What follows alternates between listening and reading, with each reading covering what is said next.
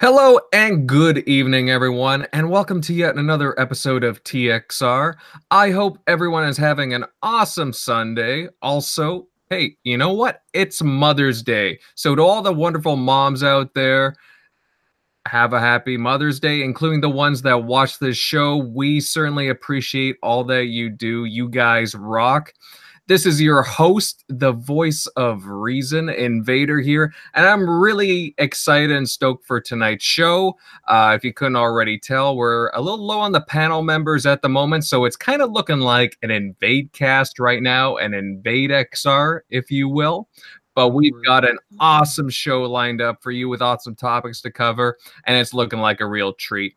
And for tonight's show, we got two really cool, awesome guests from Basement Radio Podcast and the Scumcast, please welcome Gaming Forte. How's things at your end, bud? Nah, man, everything's good, man. Um, as soon as you sent me the invite, I saw it and I was like, oh yeah, definitely. Always want to jump in and um get to know more people and just spread amongst the community and definitely just come check you out on your own channel, man. It's really cool. Uh, thank you very much. Yeah, I, I, as we were talking about before the show started, I think the last time we were on a show was uh, PTK Blam's Shop podcast, and I remember that was a really good time. You know, he puts on a good show, and uh, yeah, I've been meaning to talk to you and have you on, so this is great. I'm happy to have you on, bud. Um, and making his way onto the show, an upstart content creator with a passion for gaming. I really like his stuff. Please welcome Centurion 1307. How's things at your end, uh, Centurion? Pretty good. I'm excited to be here and I really appreciate the opportunity and the invite to be here. All right, of course. Of course. Yeah, yeah.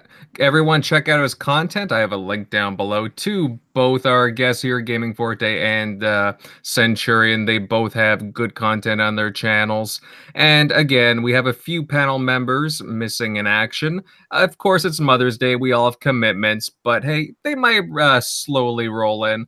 But anyways, we'll get to our first topic. And hey, I'll admit this is a bit of a bizarre topic at that, but kind of fun. A few days ago, uh, Forbes writer Paul Tassi uh, put up an article titled, If you don't know Rage 2 is coming out in four days, I wouldn't blame you. Kind of odd, but now this drew the inten- attention of the Rage 2 Twitter account. Rep- uh, they replied with LOL who even are you? Which, hey, to be honest, I didn't really think of, it as much of a comeback, but then other journalists kind of chimed in, like Jason Schreier of Kotaku, and he was talking about like being blacklisted by Bethesda and also mentioning President Trump for some odd reason. I didn't really know why. It was kind of weird. But anyways, this whole spat is over supposedly a lack of marketing for Rage 2 and a concern over it. Now, guys, how do you feel about this article and these comments? Does Rage 2 need more marketing? I mean, it's only a couple of days away now from releasing. Or is this just some attention seeking journalism? And let's start with you, Centurion. How do you feel about this? What's your take? Oh, shucks. Like we were saying in the uh, pre chat earlier, outside of Avengers Endgame, I really don't know of any other movies in the theater right now. But I guess, yes, it could use a little bit more advertising. If you look at Red Dead Redemption, you couldn't go a day without seeing a commercial on television. But then again, anybody who is interested in the game knows when it's coming out. They've been watching it. I've been talking about it with friends and family. We all know it's coming out Tuesday. So I would have to say the journalist, I don't think he was exactly a t- uh, seeking attention, but maybe some of the other guys that were chiming in were because Bethesda, we all know that they don't really like even giving out review copies for early reviews. They just le- treat journalists like they're average people. They don't really mm-hmm. give them any kind of they don't give them anything on a silver platter. They're just normal people the way the Bethesda looks at them. So they're I like in the article it even talked about how they had attitude in the tweet and that was kind of relevant towards the game. So was the person at Bethesda just trying to feed into the attitude of the game or were they actually meaning like who are you? We don't really care who you are. Mm-hmm. Absolutely. I, I don't know. I'm still trying to figure it out myself. I do think it's funny though.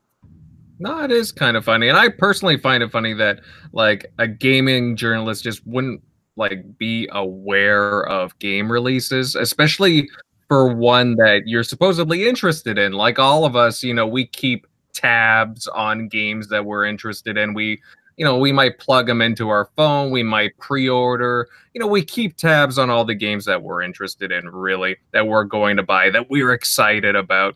And these are people whose job it is to know all this stuff or to be aware of these these things. You know, they're supposed to be really into it, know the releases, and uh, this is a high-profile game, so it's kind of funny that a journalist would make this kind of a statement. Uh, Gaming Forte, what's your take on this, bud? So, um, the way I look at this situation is two different ways.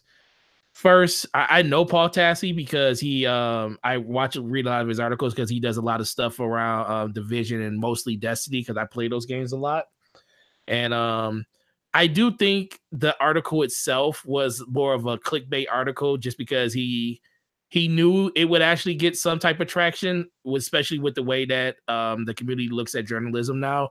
But I also think he was looking at it from a situation where I think he just looked up one day and was like, "Wow, Rage Two is literally coming out in like four days," and he it, it's not one of those. It's a game he was excited for. Is it like like how like if he would have said that for something like Destiny, I'd be like, wait a minute, bro. You wrote over a 50, 50 to 100 to probably a thousand articles on that game. You can't tell me you didn't know that this new DLC was dropping this day. You know, so it's mm-hmm. probably something that wasn't completely on his like. It's like you're excited for it, but it's like something that's not always on your mind, and you just look up like, oh man, that's finally here. Um, but I do think it's a situation where um, he probably was thinking in lines of people that don't even know about Rage 2 being a thing. You know, we know about it because we're in the community. We see these things on YouTube. We watch, we talk about it on videos and shows. Um, with the people that don't have ad blocker or use YouTube Red, you probably saw trailers because I do see trailers and mm-hmm. stuff on YouTube for it um, every once in a while. I mean, could they do a little bit more marketing for it? I think they could, but I work in game. I work at a GameStop. I'm a store manager there. I see right. trailers for that thing all the time in my store. So I think they're basically just using their marketing wisely and putting it in places where they know people are going to see it, and um, doing it in like stores where people go in to buy games. I think is probably where they put most of their budget. Um, but I think he was mostly talking for the people that you know watch regular TV or and stuff like that, and they don't see any trailers, you know, nothing on NBA basketball like how Red Dead Redemption, you know, when you see people like like when you see Spider Man put a whole subway as a marketing play for the game, I mm-hmm. think that's what people are looking at. You know, not saying they had to go that far, but at least do something where people know your game is coming out. Um, but I think it was a little bit of nothing. I mean, of course, people are going to get down on him on it just because I do believe he knew exactly what he was doing when he's making the article on it. Um, but you know, sometimes people get in their feelings about the way other people talk about things that they like or dislike. Uh, I don't think the Twitter account really clapped back at them. I think mm-hmm. they just jokingly said hey, LOL, who are you? Trust me, they know who Paul Tassi is because he makes hundreds of articles for Forbes, one of the more reputable um, news sites that are out there for business and stuff. So uh, I think it's a little bit of nothing. I just think people take that information and run off into the ether like they normally do when it happens. Mm-hmm. And that's fair.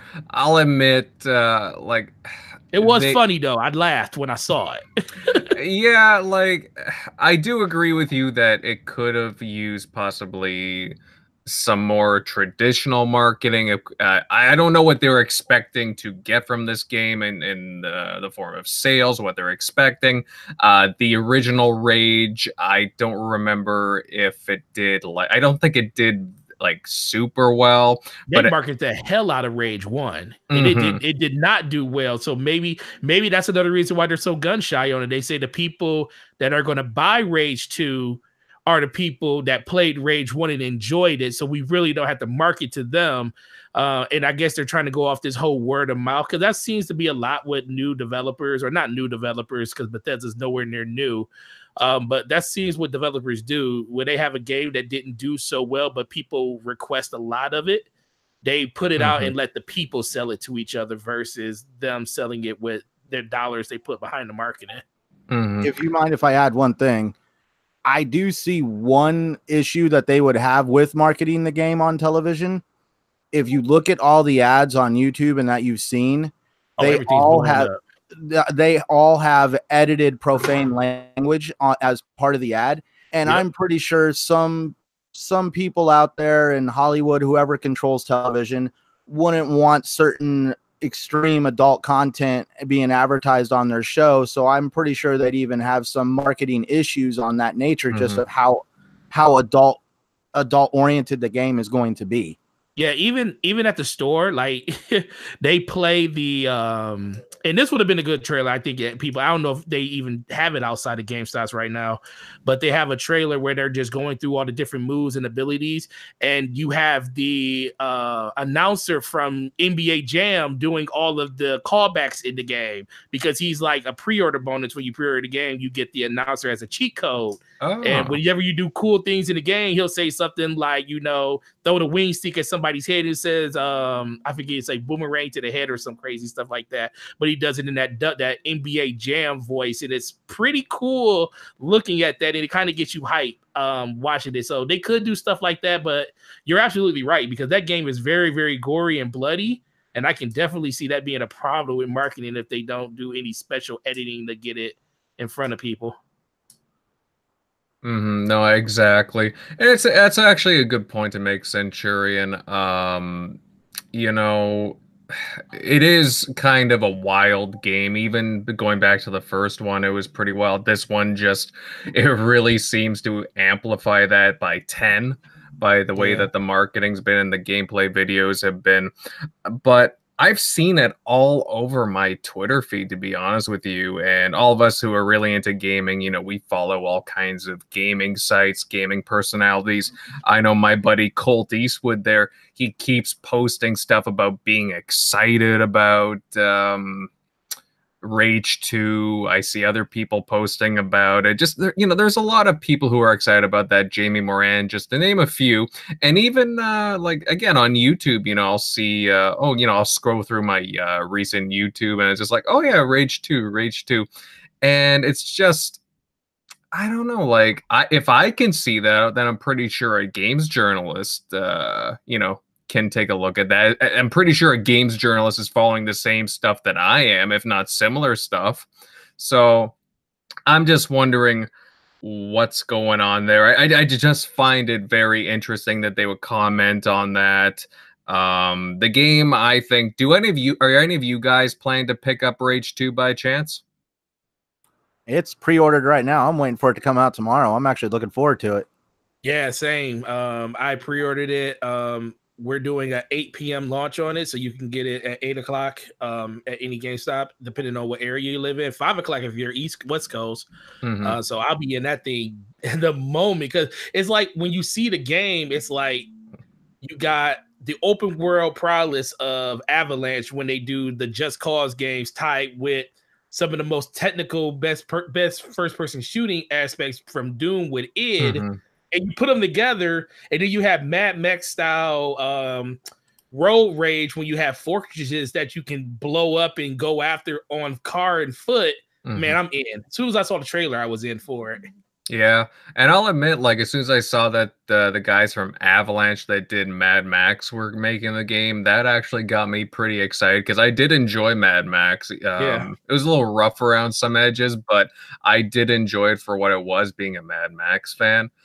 Um, but yeah, Rage 2 is a very interesting game, kind of polarizing for some people, but like I just it's definitely a fun game. Even Walmart Canada is joking about it because going back to the Walmart Canada leaks before E3 last year, and they even have like a pre-order bonus with a limited edition E3 Rage 2 sleeve, uh, making fun of themselves.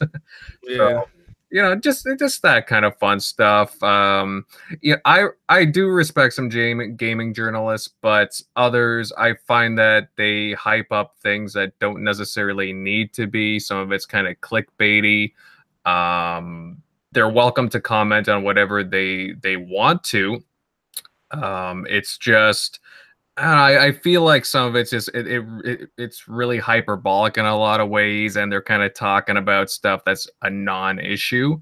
So I just I, I just I really want the game to do well. Hopefully, this isn't a negativity going into the launch. And honestly, I, I just hope for the best for the game. It looks cool, and I hope you guys enjoy it. Um, are any of you guys in the chat interested in the game? Uh, let me know. Uh, type in a one if you're interested picking it up. Let me know if you're excited. Uh, there definitely seems to be some good energy coming out of it. Uh, speaking about the chat, who we got here? Uh, thanks for joining us, Shizno Elite, the Indie Gamer. Uh, who else do we got here? I've seen some other people pop in. It's gonna be a good show, guys. Thank you all for joining in. Thank you all for uh, who are joining, just listening in. It's great. We got Shizno Elite here, who's very psyched. Indie gamer. All right. Good stuff, guys.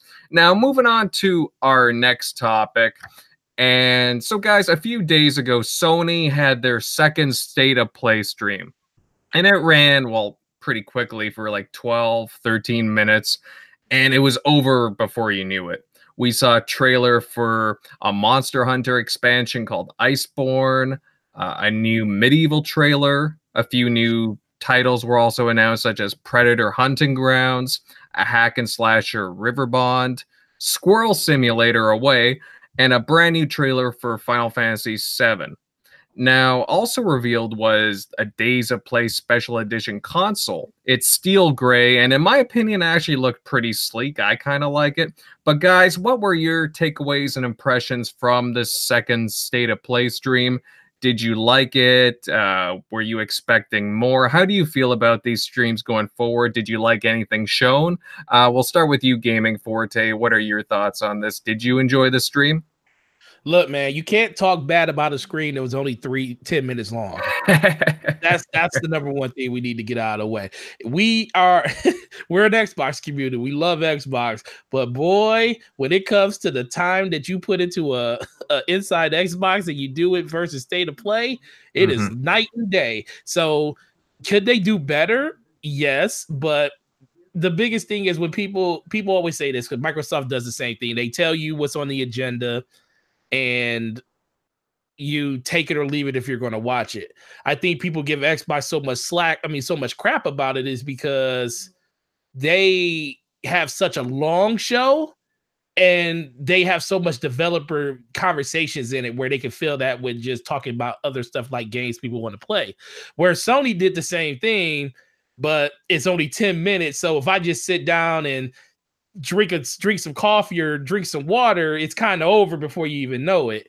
So Final Fantasy VII was probably the highlight for me in general. That we finally got some more information on this game because we haven't seen it in any form since they showed it. I believe it was it wasn't at E3. I think it was at PSX like three years ago. So they finally talked about it, and we're going to get more news in um more news in June about it. So that's that's really really cool. Um, this whole flying squirrel thing, I, I don't know what that, bro. I, I, Racker Raccoon has a new game and he's going around stealing people's hands. I, I, I, I don't know what this was. Really, it just seemed like something like Tokyo Jungle style type game. Um, really cool. I, I, like when developers just try to do little things that you know Sony is willing to fund and put on there because it's all cool just to get your game out there in front of more people. Um, but I think overall, 10 minutes, I can't say it was bad. Do I want more from it? Yes. But I also think a lot of people that didn't like it or say they didn't like it is because Sony has, they're not going to be at E3. So you're you're you're hoping that they're going to give you something, but I try to tell people that they're not going to talk about anything until they talk about PS5. PS5 is pretty much the is the barrier that's holding Sony from talking about any of their games going forward. Because why would you want to show Last of Us on PS4?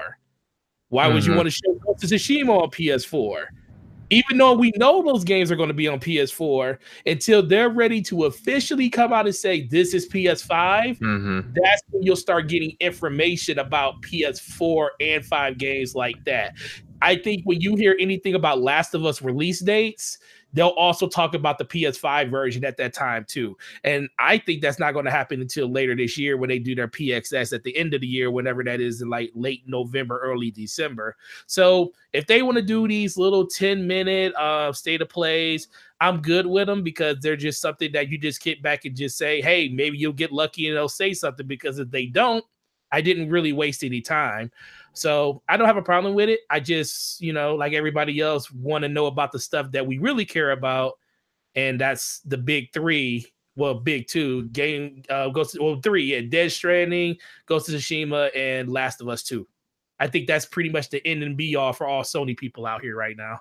hmm Yeah, they're gonna have to wait a little while for that, in my opinion, as well. Yep. Uh, those are obviously games that are purposely being held back. I mean, we haven't really heard much about Ghost of Tsushima uh, since its initial reveal.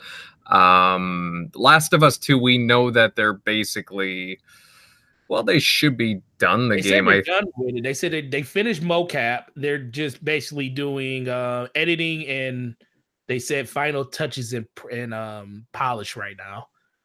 hmm I think Yeah. they're ready to show it. They just don't can't show it until PS5 is ready to show. Yeah, uh like kind of branching off here, but I I do suspect that we will get a separate show like similar to what they did in 2013 like right before they in like when they February. Yeah, like yeah, when they showed off the uh, PlayStation 4 and a Mhm. few of the games there, I, I do generally have a feeling we will get something like that. Maybe not like a PlayStation experience or something, but there's a reason why they're not attending E3. Obviously, it's not they do have stuff to show, but they're holding it back. And they're Yep. holding it back for a reason. So they're gonna have some kind of a separate showing. Um, I have a feeling they're going to try and emulate what worked for them previously, and that would be, you know, we're right at the beginning of the gen with what they did with the PS4. But we'll see. Um, Centurion, did you watch the uh, second state of play? What are your thoughts? Did you like anything there? Could they have done better? Well, for starters, I do want to point out that everybody always says that PlayStation has forgot about the indie developers, and in their show, you're actually seeing some indie style type titles popping up. So obviously, PlayStation has not forgotten about them. They're bringing them back into the fold. Um, MediEvil, I'm probably going to play it just because I I grew up on playing games like that on the original PlayStation, Spyro, Ratchet and Clank, and now MediEvil. Actually, I believe Ratchet and Clank was a PS2 thing, but anyways, those platformers were the ones I grew up on, so I would probably enjoy playing MediEvil just to feel like a kid again. But like Forte was saying, I'm definitely looking forward to Final Fantasy VII. Uh, during the time when it was popular, I wasn't able to be as big into gaming as I am now, so I kind of missed out on it. So now I'm looking forward to this remake because I want to play it. Um, and then for some reason, the Predator game stood out for me because I'm just a huge sci-fi Predator fan. Mhm. That was the shake and bake right there, man. I thought that was so calm. I, Yeah, right? that's what Uh, I thought. I, thought it was so- I was like, oh, look, so calm. And then, then the whole, da, da, da, da, da, da, I was like, oh, it's Predator. Now, I I, want to Predator point out about that title that I feel like from watching that video, I'm getting this Dead by Daylight vibe. Kind Yeah. of like Friday the 13th. Someone's going to play Predator, and you're probably going to have four other people running around the jungle avoiding this guy. yeah, they already came out and said it's going to be asymmetrical. So you're pretty much right on point with what they're going Mhm. to do. Yeah, my my issue is it's done by that studio that did uh what's it called? Friday the 13th Mhm. and they don't exactly have the best track record. Um you know, that game had its issues. I know some people who really enjoyed it, but I remember when that game initially came out, there was a lot of problems and a lot of people don't trust that studio. I'm a huge Predator fan. I hope it's good but you know I, that's something that I would definitely keep an eye on. Um, and I as, Uh, yeah, I would say I would say this though about that studio. You're absolutely right about people being down on it just because of the studio and the things and the glitches and stuff that was in it. I wouldn't give them that much of a um I wouldn't give them that much of the problem just because they did come out and say that they were kind of hamstrung because they mm-hmm. had lost the licensing to the game, like to the Friday the 13th franchise. And since they lost it, they weren't able to do updates to the game anymore. So anything mm-hmm. that had to do with them updating the game was pretty much thrown out the window because they lost licensing for it. So hopefully that's not a situation we get with this game. Um, that they keep licensing for because that's the one thing we all know about licensing a intellectual property like that you can't make changes to it if you don't have the licensing to do it. That's why we don't get some of um that's why we don't get a lot of those Xbox games or Xbox 360 games over to Xbox One. I know a lot of us would love to play NCAA football some more, but we can't because of licensing reasons. So um I, I give them a little pass on the just the, on that part, but you're absolutely right. People will be looking at this game in that way just because of the performance issues that Friday the 13th had. Mm-hmm. But yeah, I look at the state of play, and again, it was it was over before you knew it.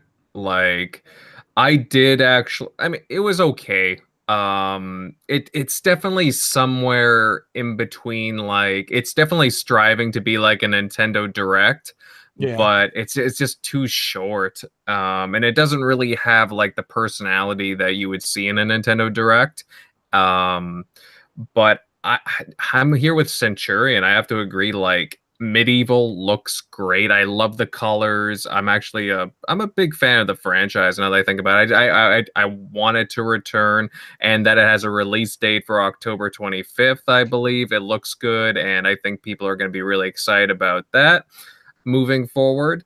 Uh, that new expansion for uh, Monster Hunter World Iceborne, I saw that I was like, what? Initially, and I'm like, oh, it's like in the snow. Is that like another new expansion to like Horizon Zero Dawn? I don't know. And I don't know. I thought it looked pretty cool. He got like that giant moose looking thing. I thought it was like, yeah. you know, it called the Iceborne. I'm like, oh, so that's the uh, new Canadian DLC. All right, all right, that's cool. Yeah. Um, but yeah, oh, yeah. I'm looking forward to that myself. Mm-hmm. Yeah, no, that looked pretty cool. I'm glad that they're still supporting the game. That was a huge hit for Capcom. I even thought I saw a um a statue for it. Like I think there's like a, some kind of a collector's edition for this ex- expansion. It looked pretty cool. I'd have to look it up more, but I thought I saw that online somewhere. Uh, there's the Final Fantasy VII remake trailer, and I, I thought it looked pretty decent. You know, people were wondering, hey, you know, this game's in limbo. What's going on? And I was, a lot of people were relieved to see it finally. Uh, some more gameplay. It looked very sweet. I liked it. Um, yeah, it just the problem was the length. I mean, you had a few indies there. Some of them looked all right. It's just you don't have enough time to really enjoy things. So in my opinion, I hope that I know that they don't really have much to show, especially they have no E3 show, but mm. you know, hopefully they can get some more content on there, extend it like maybe a 20 minute show. Half an hour, I think, would be a sweet spot, but you know, they're still like in the infancy of this thing. Maybe they can kick, kick it up a notch. Maybe they're saving some stuff. But moving forward, I do think they could do better. I did like that console though that showed off. Uh, Sony's done some pretty good job with their consoles as of late, and I just really like that steel etching console for the days of play. It looked pretty cool to me. I like the look of that. It looks pretty sleek. Um, but moving on, guys, to another topic. Uh, this one dealing with the PS4, and it's this was kind of expected news. EA has announced that its subscription game service EA Access will be will be making its way to the PlayStation 4 platform coming sometime this July. With EA Access, you get well access to a library of over 50 plus games for $5 a month. And for the past few years this service has been console exclusive to the Xbox platform. Now guys, do you feel that this was a good move by Sony to finally allow access to this service?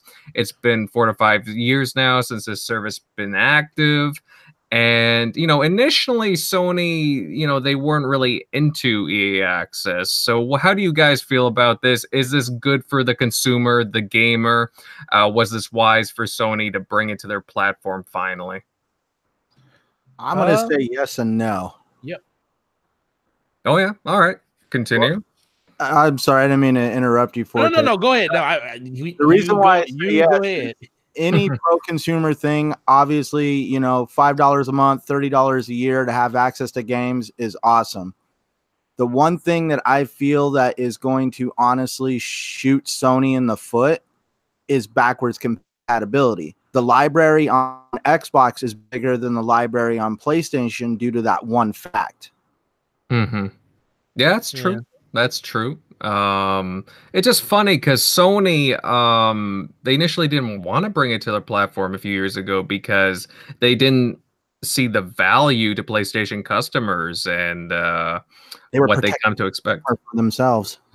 well, supposedly that's what it was. They were protecting their service. And they kind of looked down upon EA Access. And now, if you look at like this too, now Sony has you know a few different subscription based models on their platform, including their very own PlayStation uh, Now service. So it's just interesting that now EA Access is coming come to, coming to their platform.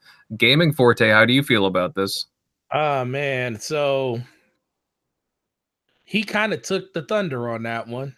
But I didn't even really think about the second part of it because I I do think it's a good and bad thing, but not for the same reason he did. I it's more like wow, I didn't even think about that library is going to be bigger on three on Xbox just because of the backwards compatibility. That's because, true. Yeah. That's true because that's why because that's the biggest difference between PC and um Xboxes because PC has way more games on Origin access than they do on EA access just because of that. And then on top of that, you get to download the full game and play it um seven days early versus just playing the 10 hour demo that you get on Xbox. Um, I think it's a really good idea because Sony, I think this is what Sony likes to do. They like to make a stance in the middle of a generation, like they did with EA Access when they tried to put it on the platform and, and Sony said, We don't want it because it competes with our PlayStation Now service. And they felt like Pete they said they they don't need they said they feel like they know what's right best for their consumers. And i feel like consumers should be able to make their own decisions because it's their money they're spending. So i think this that lets you know how successful it is. If sony is actually implementing it finally on their system they finally saw how it impacted like just sales numbers probably for EA games on Xbox and PC versus on their system. Uh, they probably saw a, a, they probably still saw a dramatic uh, amount of uh, people buying games on the system just because they got 90 million out there. But compared to what they were probably getting before, it probably dipped a little bit just because of the access that people were getting on other systems. So I think that's a good thing for them. Um, on the negative side, I think it's just the fact that Sony is always talking about there for the gamer. And the only bad thing I see from this is the fact that I don't want to see another developer or platform holder just catering to catering to and falling to the will of what everybody wants them to do. The biggest problem I had with Xbox back in 2013, and like this is just me. I didn't have a problem with the situation that Microsoft had in 2013. I, I was a person that has internet. I have the ability to play games and be online and stuff like that. Do I feel like they have do I felt like they could have worded that and went about it a different way? Yes, I do think they could have did that better.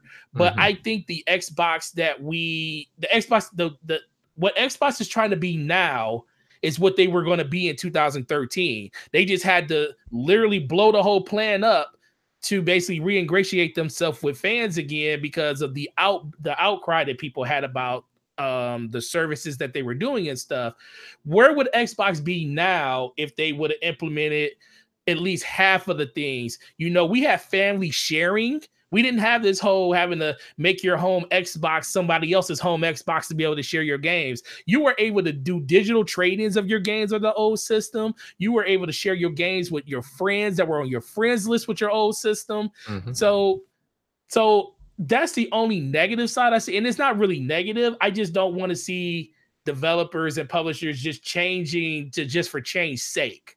You know, um, if you feel like EA Access, um, and I think this is a bad excuse because I think it's a service that is for your fans, not for you in general. Um, if it's something that's going to compete against your own platform, then make your platform better than their platform so people don't even think about the other platform. Um, I just think that, you know, overall it's a it's a good idea. EA is getting their stuff everywhere. If you like their games, you should definitely want to play them. Um, I think it's been pretty amazing to be able to play these games. It's 10 to 10 hours early.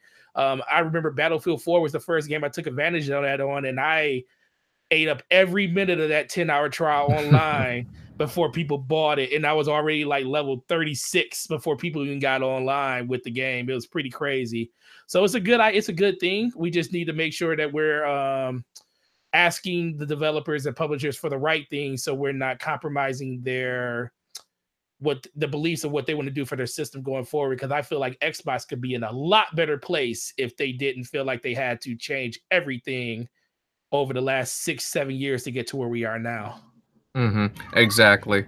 Well, it's funny you mentioned that too because I remember being at game. Uh, well, for me, it's EB Games here in Canada, and it's funny because I remember going to pre-order the Xbox One, and I I literally had someone at the desk there be like, you know, telling me to hold off from pre-ordering the system just because, you know, oh, you know, you were still finding out more details, blah blah blah. Oh, you know, Microsoft's uh, policies, and or are you sure you don't want a PlayStation 4, et cetera, et cetera. I'm like, look, I saw the games that they have on the system. They're going to have Killer Instinct, Ryse, yeah. Son of Rome, uh, Dead Rising 3 looked pretty cool, and so on. You know, I could list off other games. But the point was, I was interested in that system because of the games. I mean, yeah, I wasn't a fan of some of their policies. Uh, you know, with some of them, I didn't right. like what Don Mattrick was saying. He made some really stupid oh, comments. about the submarine. That was the most stupidest thing you could ever see in your life like yeah like stuff about the backwards compatible stuff and like oh it it really bit them really hard in the butt yeah, but I, I really really hate like you know when you so when you went into the store to get your system I, I, really hate when associates and this is being a, a person that's in the company and i teach all my associates this you know it everybody has a, a console bias. I have an xbox bias and, and i tell people that the biggest thing is it's all about it's not about your bias it's about what that person wants in front of you. If they see value in what they're buying it's not your responsibility to tear them down and say oh why aren't you getting a playstation? The playstation has all these great games. Well i mean the reason i'm buying an xbox it might not just be the games it might be my friends and stuff. I always tell people they ask me that why do you play xbox? I say for me friends is always number one because I have to have people to play with in order to enjoy the system I'm playing. Games is number two.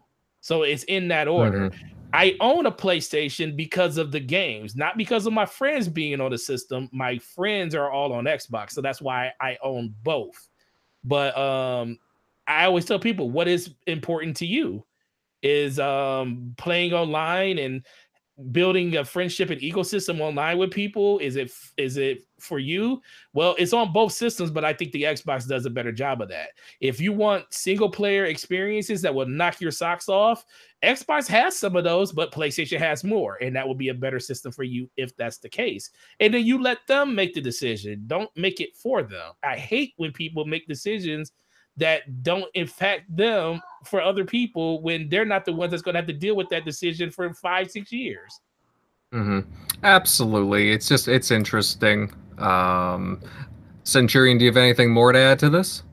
I gaming forte, I feel like hit it right, you know, hit it out of the park. Same reason why I have an Xbox. I bought it for the ecosystem. I bought my PlayStation for the games. The ecosystem on Xbox is way more active mm-hmm. and I enjoy the people that play on there. They definitely create a social network that is one of a kind. PlayStation, I do go there for the single player experiences, and you know, I will stand behind, you know, God, when God of War came out and I saw the the level of detail and quality that was in that game, I was just like, yes, right here. This is the reason why I own a PlayStation is for these experiences right here. You ain't Mhm. sitting no parties on PlayStation playing that game either, did you? No, definitely Same. not. I played Didn't. that entire game by myself. As a matter of fact, I think I may have fired my Xbox up just to have my headset on, just to chat with my friends while I played it one time. Yep, and that's exactly what I did. I li- I think of the 50 hours I put into God of War, probably 12 of it was with people on Xbox Party Chat. The rest of it was me sitting there engrossed in that ridiculously crazy game. So I enjoyed it, that's for sure. I was, and also I just, I enjoyed everything about that game. I grew up watching the guy who played Kratos on television. Oh yeah, living single. Uh, well, right, Well, um, other shows too. yeah, I'm a huge sci-fi nerd, so I grew up watching Stargate SG One with Woo! yeah, with my Teal'c and the big old there, gold bro. emblem on his forehead. And as soon as I heard Christopher, Ju- yeah, Teal. Yep. When I heard Teal. Christopher Judge was uh, playing Kratos, I was like, "Get out!" Christopher Judge is playing Kratos, and you know he was actually thinking about hanging up his acting career before he even got offered to be Kratos, and it totally changed the way he does acting now because he wants to act. If I'm right, he actually wants to do more acting like that because he really wow. enjoyed playing Kratos. Yeah, it was it was uh it was pretty amazing, bro. I matter of fact, now that I think about it, I didn't play the first God of War. And my first God of War was God of War 2. Then I went back and played the first one until I started watching um SG1. And um I went through all 10 seasons of watching that and then started watching playing God of War. And then to find out he was the voice of Kratos in the new one, I was like, oh my, this is awesome because I can imagine him getting that rage voice. And they didn't even really go with it. They went with a more somber, more uh, wiser Kratos, which I didn't expect, but it really paid dividends for that character when you look at it now. every time he said the word boy, I for some reason saw Teal'c t- uh, talking to his kid in Stargate. I was just like, oh my gosh, yes, it's totally him. And if I'm right, he also did the motion capture for Kratos as well. He did indeed, but it was it was a it's a good thing, and, like I said, my highlight of last year was at the Game Awards when they when they were standing on stage next to each other. He said, "Read it, boy." Exactly. yes. You know, it's funny you guys mentioned uh, Stargate SG1. I really liked that show. It had some fantastic episodes. The one thing I'll say though, it also had some of the crappiest episodes around. Do you remember Yeah, the did. Do you remember the episodes? Because they had always, not always, but like they had some of these like flashback episodes, and I hate flashback Oh, episodes. yeah, they had definitely. a f- they had a lot of them. Um, not only that, I remember like this really bad episode with like invisible bugs, and I was just like, uh, what is going on here? that But was the 90s. that was the 90s and that's when p90s were the the, the thing because all the I, that's when i first found out that a p90 was a really good gun because that's all they used to run around with was p90s yeah, but the, the show kind of started going a different direction when they brought the cast of Farscape in. I was like, wow, wait a minute. So they closed down one show and they just invade another? How does this work? yeah when they started doing um atlantis um Mhm. jason momoa Yep. man Oh man, I enjoyed watching Jason Momoa in Atlantis. I liked him in Game of Thrones, and Sure I got excited when they brought him in as Aquaman. I was like, finally, this dude is getting the break he deserves. mhm. yeah did you get a chance to what did you guys i know we're completely off topic now Mm. did you guys get a chance to watch uh stargate universe sgu Oh my God. Mm, I watched that all the way up until I was the so last sad to see it go off air, man. I was it was getting good. it was Oh, yeah, see- they brought the dude in from Prison Break, the guy who played T-Bag. All of a sudden, he show. I was like, heck yeah, this show's going a direction that's gonna work. Well, I'll admit, guys, I hadn't watched a single episode of uh, Stargate Universe. I did hear some good things toward the end. Apparently, it took a while for it to get into its groove. Yeah. But um, hey, you know what? There'll be other Stargate stuff. It's just probably taking some time off. I heard actually that they're supposed to be interested in doing another movie. So I heard rebooting the whole franchise. The guy who want who wrote Stargate wants to reboot the entire franchise and do like a trilogy style movie that Oh, reboots down. the entire franchise. I'll be down for that. Absolutely. But yeah, we're going a little bit off topic here. I'm going to slide into another topic. Hey, I love Stargate, don't get me wrong. Um, but into another EA based topic. And it seems like EA believes that they're that having soft launches for games is just the way forward, the way to go. And EA has been moving away from the traditional releases for well a little while now and wanting to do purely live service style of styles of games. And EA CEO Andrew Wilson stated that as games have gone bigger that that uh, the system isn't working as well as it has done in years gone by and that you should expect that we'll start to test things like soft launches, the same things that you'll see in the mobile space right now. Now, guys, what's your take on this matter? EA's clearly like set on going down this live service path.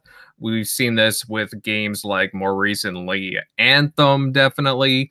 Uh, and uh, what else? Battlefield 5 definitely had this aspect to it. Do you think that this is a mistake going forward, or is it smart of them? Who would like to comment first?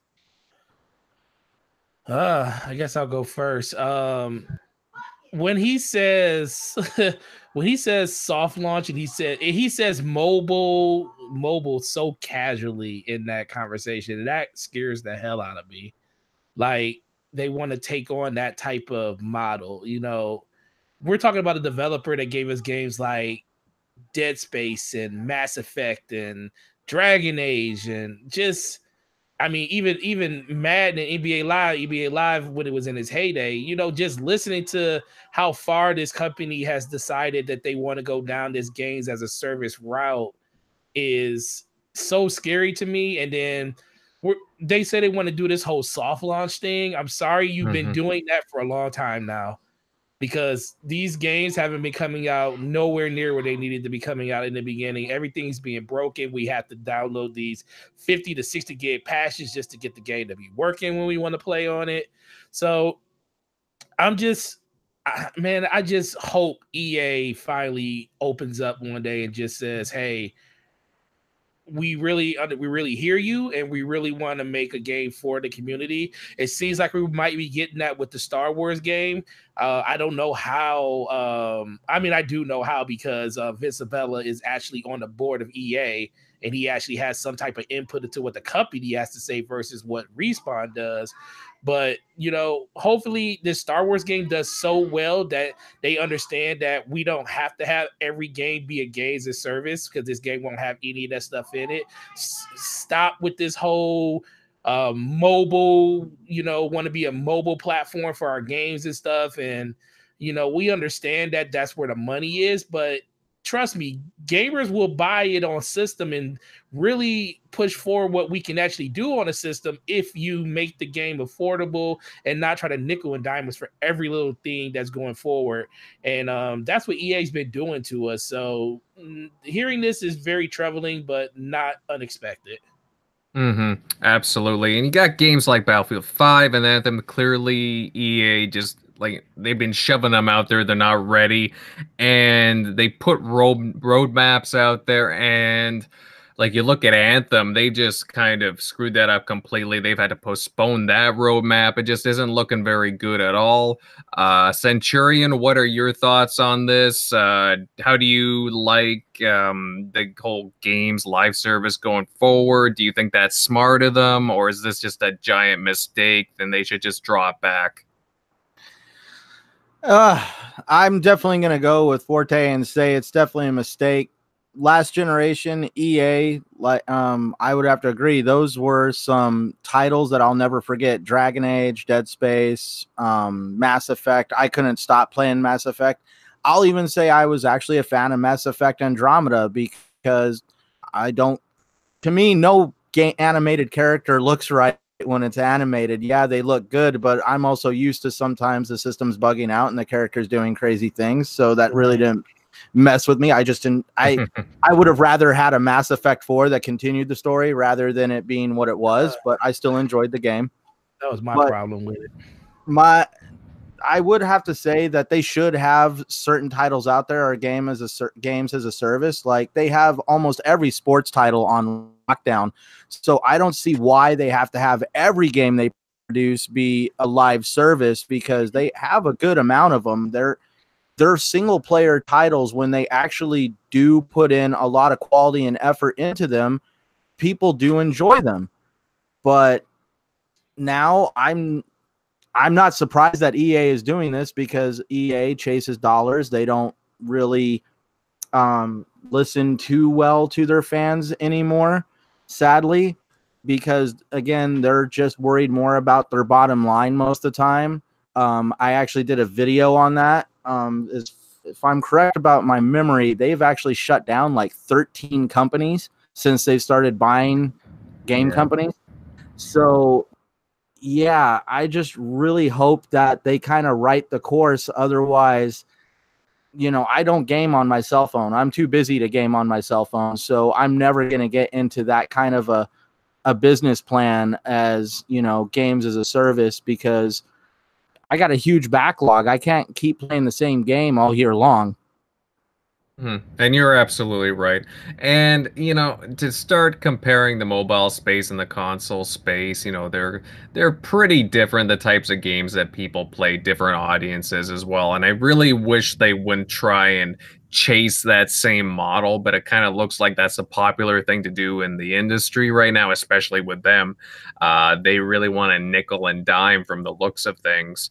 And they're they're not the only publisher that closes down studios, but they are probably the they probably have the worst track record of it by far. They've closed right. down some really noteworthy studios. Uh, Visceral, Westwood, for example, they did the Command and Conquer games and a whole slew of other ones. Like it just it's uh when I heard that they bought Titanfall developer Respawn, I was like, oh no. Oh no, what are you what are you guys doing? Like, I was so worried. And I'm just worried going forward when they talk about this live service stuff of just more incomplete games. Like, stuff is getting rushed out there. Like, um, Gaming Forte was saying, and you, uh, Centurion, about Mass Effect Andromeda. It's, uh, you know, like stuff's just getting shoved out there so that they can meet certain deadlines and you get all these buggy games. And, their their franchises are suffering. Battlefield 5 didn't meet their expectations. Anthem didn't meet their expectations. And it's just going to continue down that road. And the only exception here seems to be Star Wars Jedi Fallen Order that won't be multiplayer based. I'm very curious to see how that does for them. Uh, judging from the initial trailer, I am definitely interested in it and I'm interested to see where this goes. But I just, I really don't like their business model going forward. I think it's scary and uh, it might work for games like Plants vs. Zombies Garden Warf- Warfare, which I do enjoy, but I don't want to get nickled and dimed all the time. So I'm just kind of worried with uh, where EA is going with this, guys. Um, but you know, we're talking about all this nickel and diming, and now we're going to move on to some something really noteworthy, some noteworthy news. And a U.S. senator has recently announced an intention to introduce a bill with the purpose of banning predatory monetization practices in gaming, namely loot boxes and pay to win microtransaction schemes. Now, the bill is called the, I think this is a working title, the Protecting Children from Abusive Games Act. And you can tell it is aimed at protecting minors from predatory monetized manipulation schemes and practices and to halt pay to win, especially in competitive game environments. Now, fellas, obviously this is it's a very bloated topic to say the least and to get into but it's also very uh, it's a very relevant topic in today's gaming world especially with what we were uh, just previously talking about. Now what are your like basic thoughts on microtransaction these days and do you believe that that government should step in here and maybe try and regulate this uh, gaming forte? We'll start with you. What are your thoughts um, I mean, this is the problem. Once you start letting the government start dibble dabbling in stuff like gaming and just the way that people consume their media, it, it it just goes nothing but downhill from there. You know, the next thing you know, they'll start implementing ways about how DLC is implemented and having to make sure that it was all done at the purchase versus having to do it all over time. It, it just opens up a slippery slope. I mean, I think something has to be done in general when it comes to like minors of youth that actually play these games. Fortnite is the biggest game in the world and all it's it, and it only takes a credit card on the system to be able to just purchase all of this stuff in loot boxes and loot llamas is what they call them in that. So when it comes to our youth, it's the biggest problem. Uh, people saying that their kids go on there and just spend 50 60 100 200 dollars on these these these um, loot boxes that allow you to have a chance to get an item you want and it's very very predatory um in the hands of like people like us i don't think it's that bad because in mass effect uh, andromeda i play the online and i ain't gonna lie i put like $60 worth of um money into the game because i wanted to get some certain stuff for the multiplayer for the um, co-op part of it which I really enjoy. And I did it in in um, part three too. Um, but I just think when it just comes to the youth is where the government wants to step in. They don't want to have a situation mm-hmm. where people that are growing up now set a standard later. Because if it, because that's where we're sitting at now, you know, all of these games that are being made now are really um, geared towards the youth of America and the youth of the world.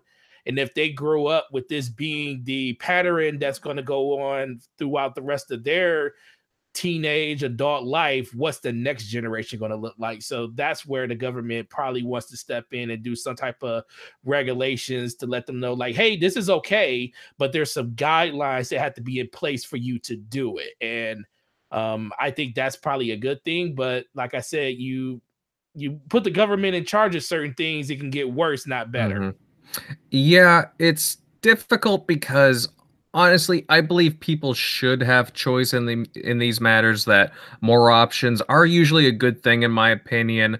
But you know, that's from an adult's point of view, right? right? When a kid gets in involved in these things, that's where things kind of go south.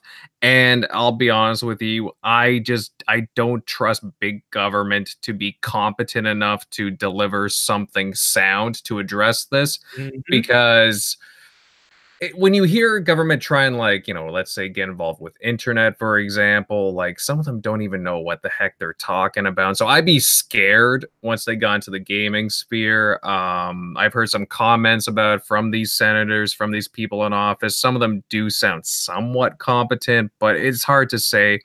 Um, there have been European European rulings on the matter, and they've banned loot boxes completely. Places like Belgium recently and the Netherlands, and companies like EA have and Psyonix actually have had to develop ways around that and take out loot boxes completely. So it's it's very interesting. Um, Centurion, what are your thoughts on this about the whole microtransaction thing with the US government maybe getting involved? Uh, how do you feel about this? I'm with you guys. You give the government an inch, they could potentially take a mile. Yep. But one mm-hmm. thing I want to put into point is I was walking out of the store today and I happened to glance over and see a crane game. There's kids' toys in those things, and they are geared to get children who want to put their quarters in that machine to take a gamble to see if they could win the prize inside that machine. So, what makes that machine any different than loot boxes in games. I just feel like this is a very targeted thing because they see other countries doing this. Mm-hmm. You know, it comes down to obviously responsibility on parents. Yeah. You mm-hmm. you should. I've watched a couple of the videos on YouTube of some kid stealing his kids uh, his parents' credit card and they go spend two hundred dollars on Fortnite. I would have completely took my kid's Xbox away probably for the next year if they ever thought about doing something like that. Um, so it, it definitely you can't, you know, there is a certain degree of responsibility. Like I was reading the article last night, and it even quoted saying that uh, basically, and kids who play the games designed for adults, they should be walled off for from compulsive microtransactions. How do you create mm-hmm. that wall? You know, isn't there parental controls already in place? So how mm-hmm. do you mm-hmm. determine whether or not a developer is guilty of not putting in enough walls to stop a child from doing that. And yeah, that's true. And uh, kids are just going to find ways to, you know, get onto their parents' account as well. Or, you know, it's very easy to rack up a whole bunch of money on somebody's credit card. Actually, it's uh, interesting. I remember a story a couple of years ago. A kid in around my area uh, it was in the news that he racked up something like five thousand dollars worth of money on FIFA Ultimate Team, something like that. Five thousand. Now I think EA did eventually like they, you know, refunded the money back. Um, I'm not sure if just because the news got onto it or if it was right. kindness of their heart. Although I I kind of believe the latter, but the latter. Uh, yeah. or you know with the news, but uh, it does it's very interesting when you get into that though because there is that you know kids can abuse it and i don't want to badmouth kids but at the same time it's like you know is it you know do parents have to do a better job at policing this uh I think they do mostly because like it like I I have two girls. My youngest daughter, anytime she does something wrong when it comes to um like she'll she broke one she broke my elite controller matter of fact. She oh, broke my elite oh, controller. She was she was playing with it and um she spilled water on it and it was it, it, it, it was sticky so it was like kool-aid and i opened it up and it was just i could just could never get it cleaned again and i told her i was like i'm gonna take this to the store and i'm trade it in and get another one but guess what? Because I had a warranty on it, so there was no skin off my back. But I said the amount of the money that I paid to get another warranty, because I had to buy a new warranty, which was like 30 bucks. I'm taking that out of your um your um Roblox funds. I used to give my daughter Roblox every week for uh every other week, uh 20 bucks. Oh yeah. And I told her I was like, so you're not getting Roblox for the next month and a half. And she was like, "Why?" I said, "Because you broke something that's not yours, and in order for that to have, in order for you to get money, you have to like learn that you can't do stuff like this. And when they want to buy things like microtransactions on the store, I ask them, what are you buying with it? Don't just spend all your money just to spend your money because you have it. Why are you buying what you're buying? And um, they do really well with that. But if you don't police it early and make them feel like money and objects are something that you should tra- cherish, then they're just going to do it because they're right now they're young they don't even the money you're giving them they're not working for it they're not earning it they're doing stuff like hey give me money to do this and most parents are just saying hey here's the here's my here let me put my credit card on the system so you can leave me alone because that's what's happening in our society now people are doing more letting their kids run their own lives versus you running your kids life and uh, mm-hmm. uh, it starts there and as long as we keep doing that we're always going to have this problem Mm-hmm. Absolutely. I, I saw a video recently. It was an article like that showed that this lady had brought her two kids into I don't know where they are at. They were in some kind of office building, and there was a statue in the corner that apparently cost over a hundred thousand dollars to create this statue when you watch the surveillance camera footage of these kids running around, for starters, you feel like they're at McDonald's Playland just having a blast. This chick is mm-hmm. just sitting on her phone, not caring, totally just like, oh, just let them do whatever they want. Well, they knocked this $100,000 statue over, and the business decided to take her to court for the repairs of the statue. And she flat out tried to say that it was the business's fault because they did not have any barriers to prevent people from messing with the statue.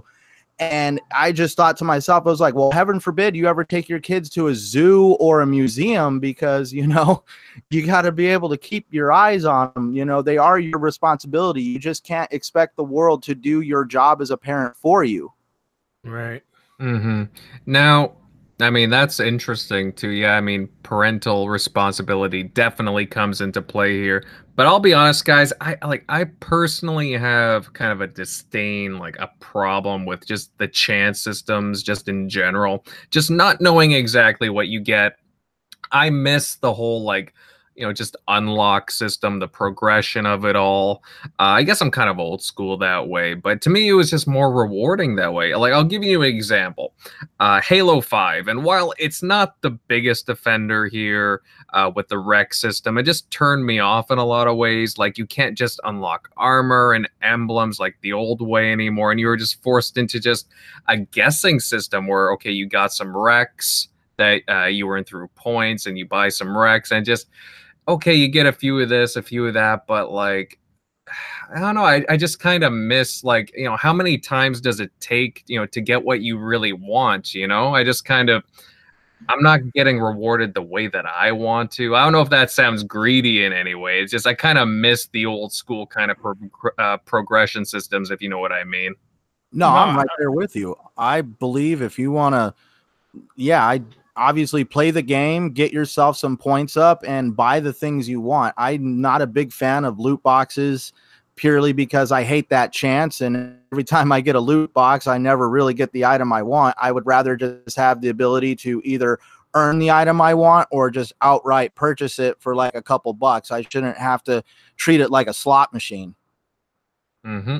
Absolutely. Well, interesting thoughts on that, guys. I mean, obviously, it's kind of a inflated issue to say the least. Um, again, I don't really trust when any government gets involved with this kind of stuff. They could end up making things worse more than better. But hey, we'll see where this takes us. Who knows? It could fall flat.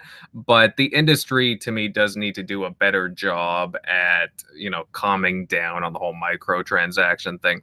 But moving on here, and recently it was spotted a patent that incorporates a braille panel into the Xbox Elite wireless controller. Another thing for your kid to throw around uh, Gaming Forte. yes, and, sir. and it seems to just adjust itself so that gamers who are visually impaired can read text through the back of the controller. Also, the pen suggests that the controller will also be able to convert speech to braille, which is pretty cool, allowing people to communicate chat or when they're live streaming. Like that's really interesting to me. Some cool tech there. So yeah, this is just very like it's a very interesting adaptation, and it just goes with like Microsoft trying to make games more accessible to people, to all people. Now, guys, how do you feel about this patent? Do you like that Microsoft is taking more measures to get everyone involved in games? Uh, I do because um, the adaptive controller um, is something that was a great idea by Microsoft and that type of controller that gives a person just different ways of inputting with the game. Um, the patent on this looks more like a traditional controller, but it gives you the ability, like you said, to be able to touch sensitive, feel exactly what you were doing in the game. And I think that's an amazing joke. More the more people that can play in this awesome community and this awesome thing we call gaming, the better. You know, I people always complain about their kids and say, "Hey, go outside, go do this, go do that." Well, some people don't have that option. Some people are pretty much trapped in themselves, and all they got is just the environment that's around them because they have different disabilities that don't allow them to do the things that normal kids do do, or just not be able to function the way they used to be able to function. You know, the more we can get people back to feeling like they used to feel is always a plus. So Microsoft doing this, I don't care if it's like a billion dollars in R&D. This is something if you have the ability to make a difference in the world and in the world they occupy is gaming and tech, this is always going to be a good move and I salute them for doing that. Mhm.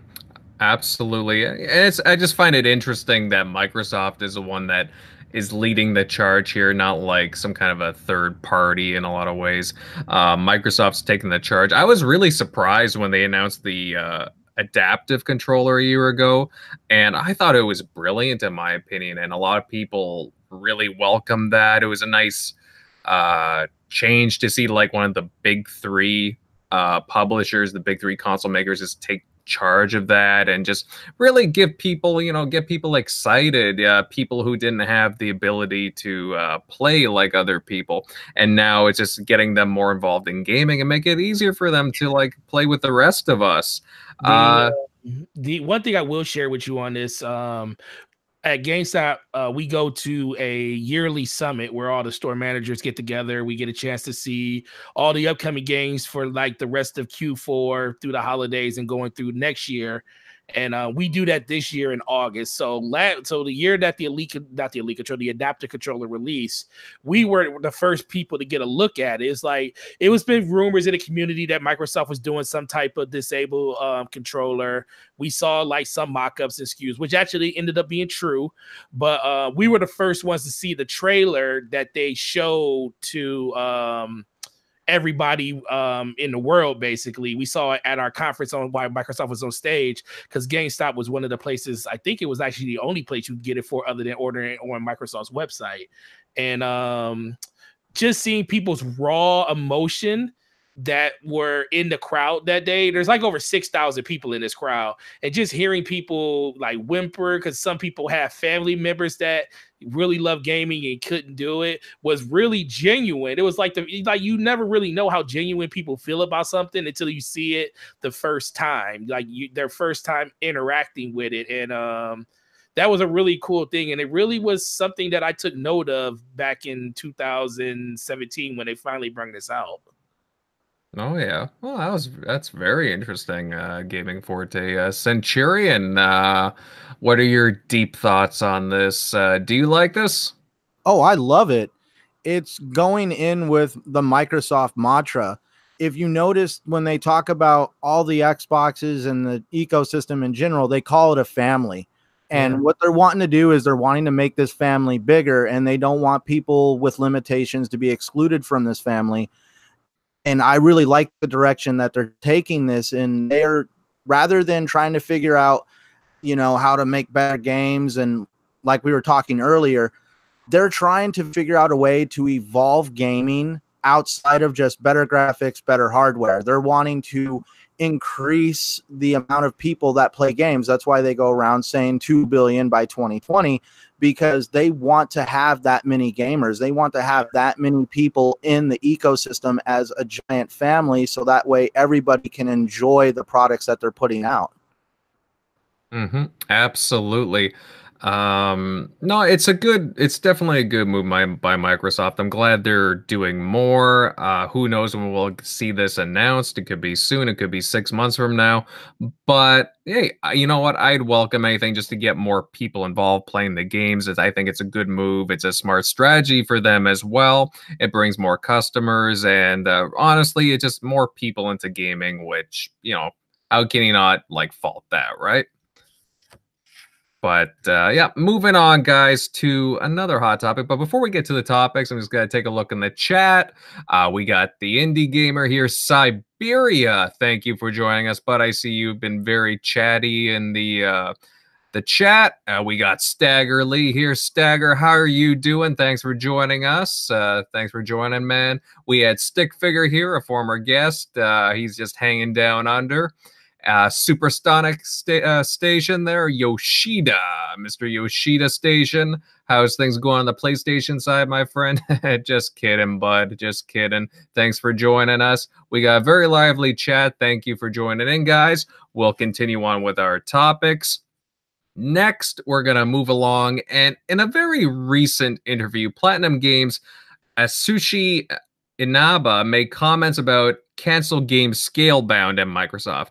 Now, he's saying that doesn't want Microsoft to take the blame for the cancellation and that mistakes were made on both sides. Quote, I think there are areas where we could have done better, and I'm sure there are areas that Microsoft, as a publishing partner, wish that they could have done a lot better because nobody wants a game to be canceled.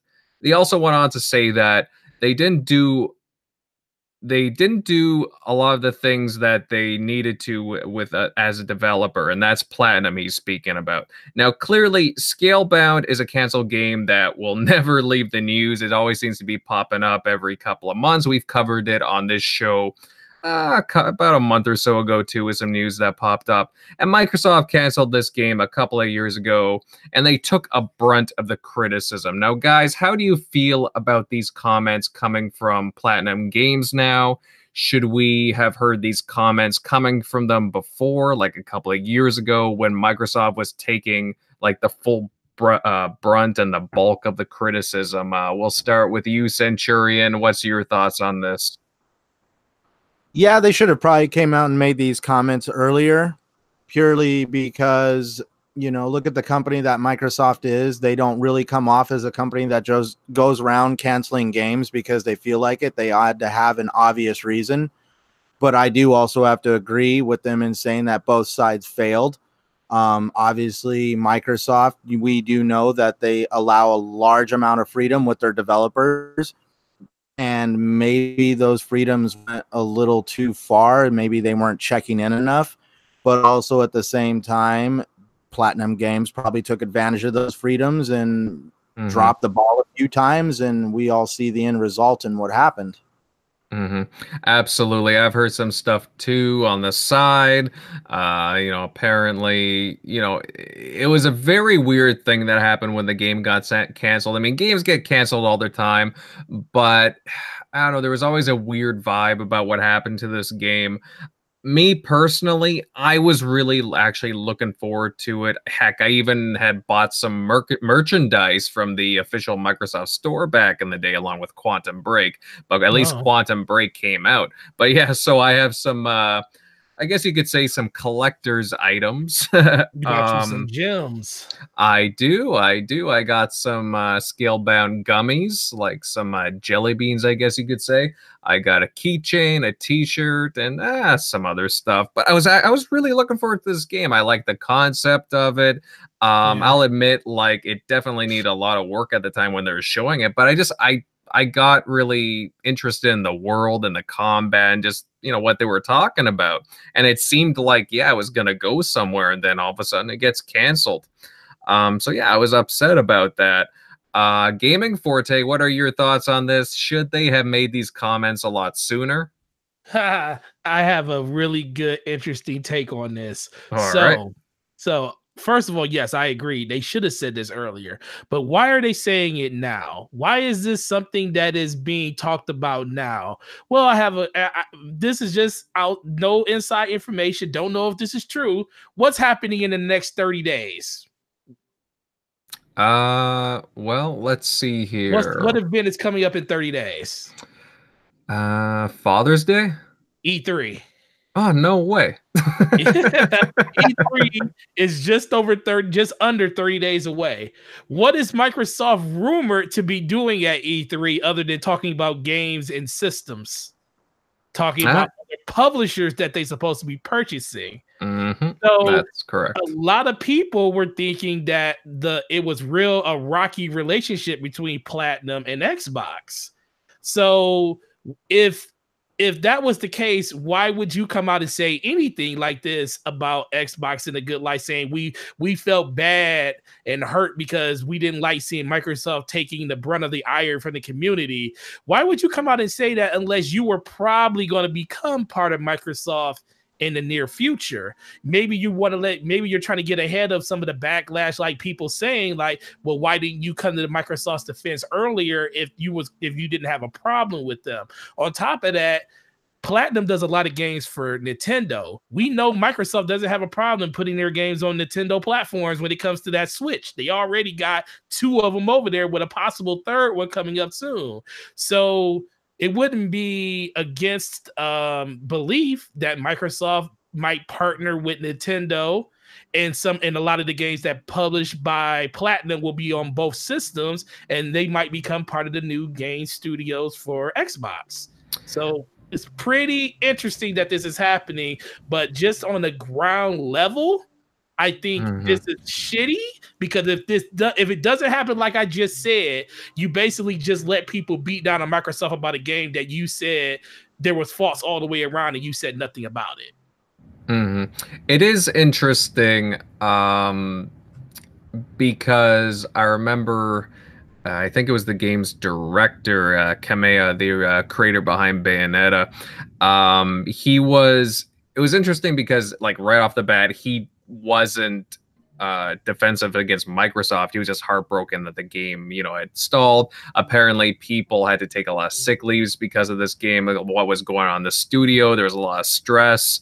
Um, not that that, I mean, that happens across the industry, unfortunately, but there was a lot of issues going forward. There, there was a lot of stuff just wasn't going right, and I have heard some rumblings that Microsoft is interested in buying a Japanese developer. Mm-hmm. So that would be interesting if it was Platinum. And Platinum, to be honest with you, I mean, it is a stretch, but it I could see them being potential just because they do make interesting action oriented games that do do well in the West, like Bayonetta, uh, to name a few.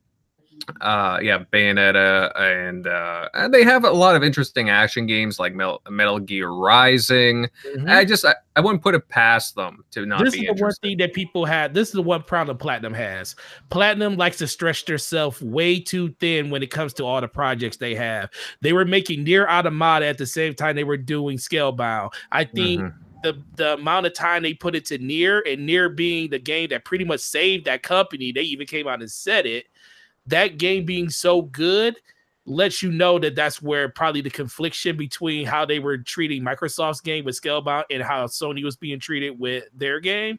Um, I think if Microsoft did get them under the umbrella, they can streamline them a lot. They can give them a little bit more funding, but they can also give them peace of mind and knowing that you don't have to be stretched so thin to make ends meet because we're going to support you to make one game or two games at a time versus the six games they try to make every every generation at one time. Mm-hmm. Yeah, it is interesting. Um, like just uh, Platinum as a studio, I do think they are a very talented studio. I do like a lot of their stuff. Uh, they got that game Astral Chain coming out for Nintendo. Yeah, uh, to me, I, I find that very appealing, and I do think that they could do stuff with proper funding. Uh, it does sound like they're in better uh, spirits with Microsoft. And you have to remember when this happened with uh, Scalebound originally, it was when they, they were cutting costs across the board. Yeah. That was a couple of years ago. And now it's a much different environment. Now they're buying studios, they're funding games, apparently. Uh, they're getting involved with other projects. I mean, I don't want to be super hyperbolic here, but I mean, I wouldn't put it out of the realm of them to, you know, uh, get on better terms with Platinum and vice versa, Platinum with Microsoft. And hey, you never know, right? Maybe they're, maybe they're, uh, maybe something could be working out for E3, but who knows? Centurion, how do you feel about this, bud? About these comments? Uh, what's your take? I was wanting to say this has got the gears turning in my head. Uh, when I first read this statement, I was like, they're making face for some reason. And I feel like Forte just kind of aligned the stars for me because I am I have to agree with them when you really think about it. Like, why else would you want to release just a just a random out of the blue statement all of a sudden? You're obviously wanting to clear the air with Xbox and I couldn't see any other reason why than to, like Forte said, they're probably going to be acquired by Xbox. And if they weren't, then why did you do it this far out? Mm-hmm. Yeah, no, that's fair. Um, it does get the ball rolling, you know, the wheels churning in the head. Like it, it does make me very curious when this statement does come out again. We're like under a month away from uh well from the E3 now. For Father's Day. oh, yeah, Father's, Father's Day, Day Yeah, definitely. That's a big day. You know, uh, you're gonna get some good stuff then. Hopefully, you get treated very well. You know, I get back everything I gave to my wife today. That's what basically happens. Give take. Well, hey, we and all know never get back in return what you give out. exactly. but yeah, no, it's very interesting these statements though, and uh, I do look. I'm really looking forward to E3. We, I am expecting there to be one or two studio acquisitions.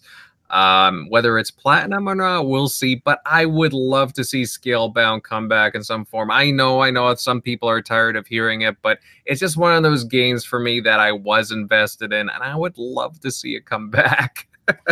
well, guess what? Um, everybody, make sure you save this podcast as a watch later so we could come back in 30 days and go off the prediction that they are going to acquire platinum games. we we we we came up with it here. We broke it here first, 30 days before it actually happened. All right, all right. No, good thoughts, guys. Good thoughts. Moving along, probably to our last topic of the evening, and it's a very interesting one at that. Um, recently, at a conference Reboot Develop, Remedy CEO Tero Virtala talked about new opportunities for AAA indie developers and that the next few years will be a golden era for them. Now, this article, I think it was in Game Industry Biz, it's very lengthy and quite an informative read, to say the least, about the industry and Remedy. But it was very interesting this segment when they talk about single player games, saying that now with the success of many Sony games that the and the success of Ubisoft has shown that what we are seeing with single player games that they are stronger than they've ever been. And that when they were discussing with publishers three years ago uh, many were doubtful about the future of like blockbuster AAA single player games. And now games like God of War and Spider Man have been very pro- profitable. So it's kind of been showing them the way. Now, guys, how do you feel about these comments coming from Remedy? Do you still, do you guys still have faith in single player focused games? Do you think that they're still viable to this day? And I'll start with uh, Centurion. Do you still believe that single player games have that they still play a big role in the industry? Sorry, I was muted. My bad. I noticed. oh man, sorry about that. All right, I do believe that single player games have definitely a firm place in the gaming community because gosh, I'll just be upfront with it. I know a lot of people who are total introverts and the thought of playing online games is very intimidating to them. So no matter what, when you have a group of people that isn't really wanting to use the online infrastructure, you're going to have a place for single player games.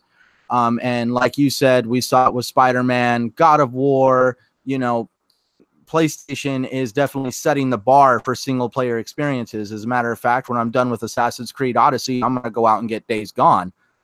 Um, I definitely do agree with what Remedy is saying, but at the same time, I feel like maybe this is my opinion. I'm not too happy with what Remedy is doing on how they have completely gated off pretty much all the extra content for control um, from the Xbox ecosystem and putting it all on PlayStation. And, and I don't know if that's because maybe Xbox and them are angry at each other, but that's where, you know, I was looking forward to control and then I found out that they were going to pretty much push everything on the PlayStation, and we were just going to get a very, very base game from them.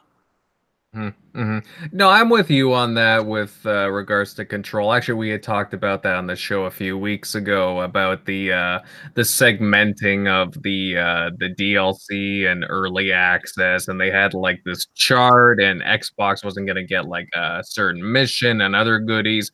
And I just I never like it when that stuff kind of works out that way. But of course, that's more of a publisher thing. Uh, Remedy didn't really have much control in that matter. Supposedly, it was more 505 games, and then Sony kind of uh, played a role there as, as to get content. But yeah, you know what? I honestly, single player games are not going anywhere. I don't think. I do think that there's a giant temptation for developers to go into again with well with what EA is doing with uh, trying to monetize every little thing. But thankfully, Remedy are kind of staying true to their core and what they're doing. Uh, Gaming Forte, how do you feel about these statements coming out of Remedy? Uh, does it comfort you in some ways that they're still sticking to single player types of games? And uh, how do you feel about single player games? Do you do you think that they're uh, going to be still around in the near future?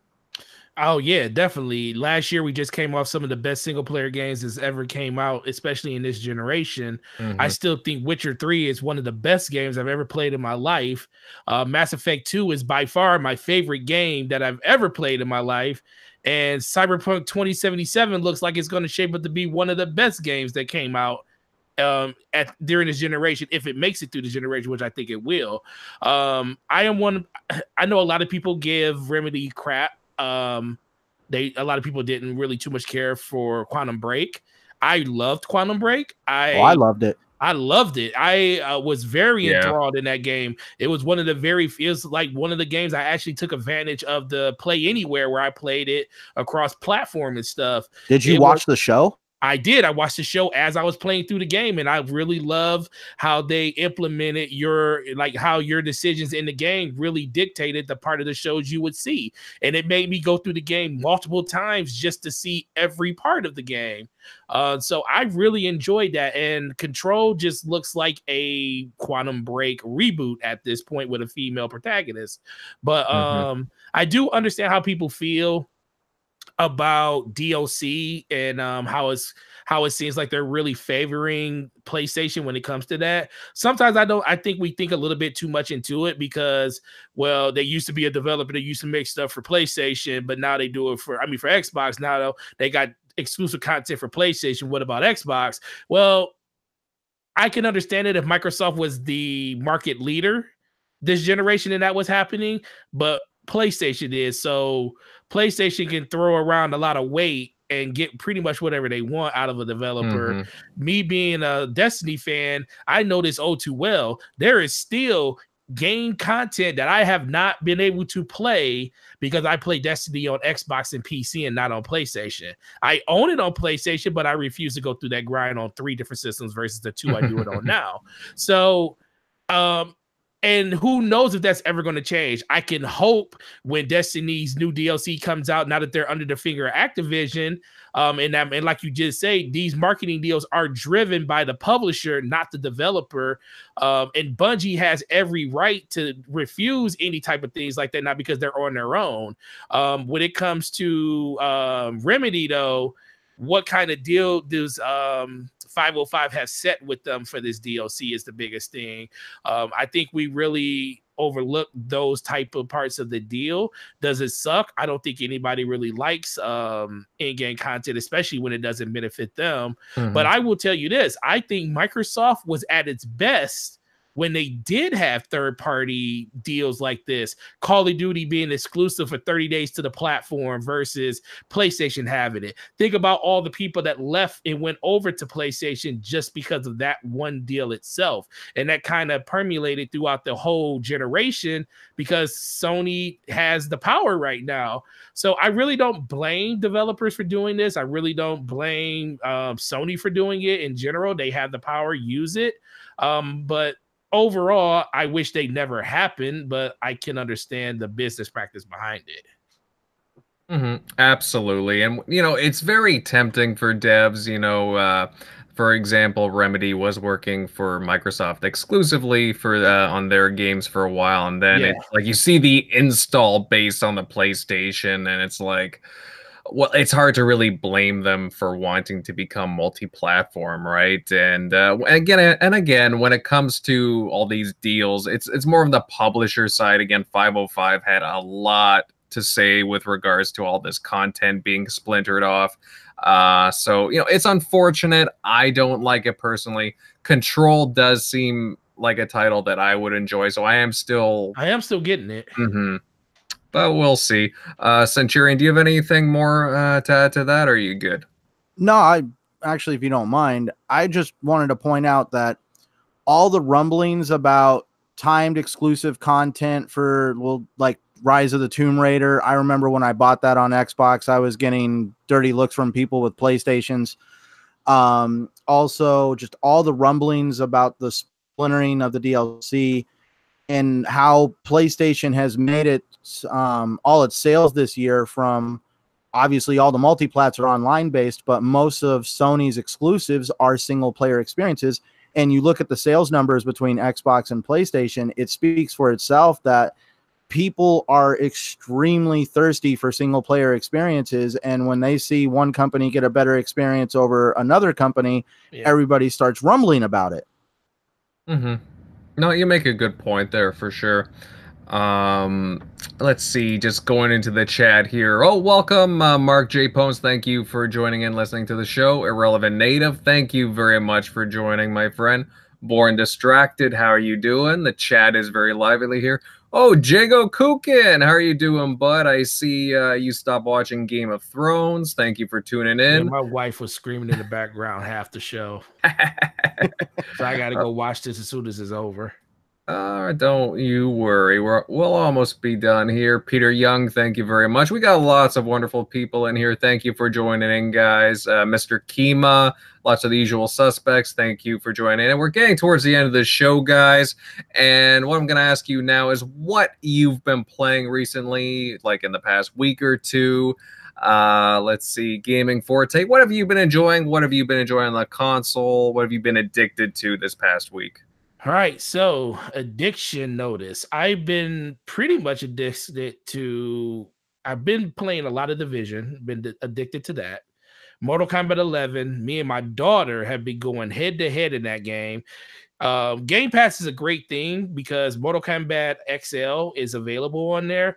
She was playing on my Xbox account for about a good two months, and learned every fatality, went through the story mission with every character. So if you look at my Xbox account you see Mortal Kombat achievements, they weren't from me, they were from her.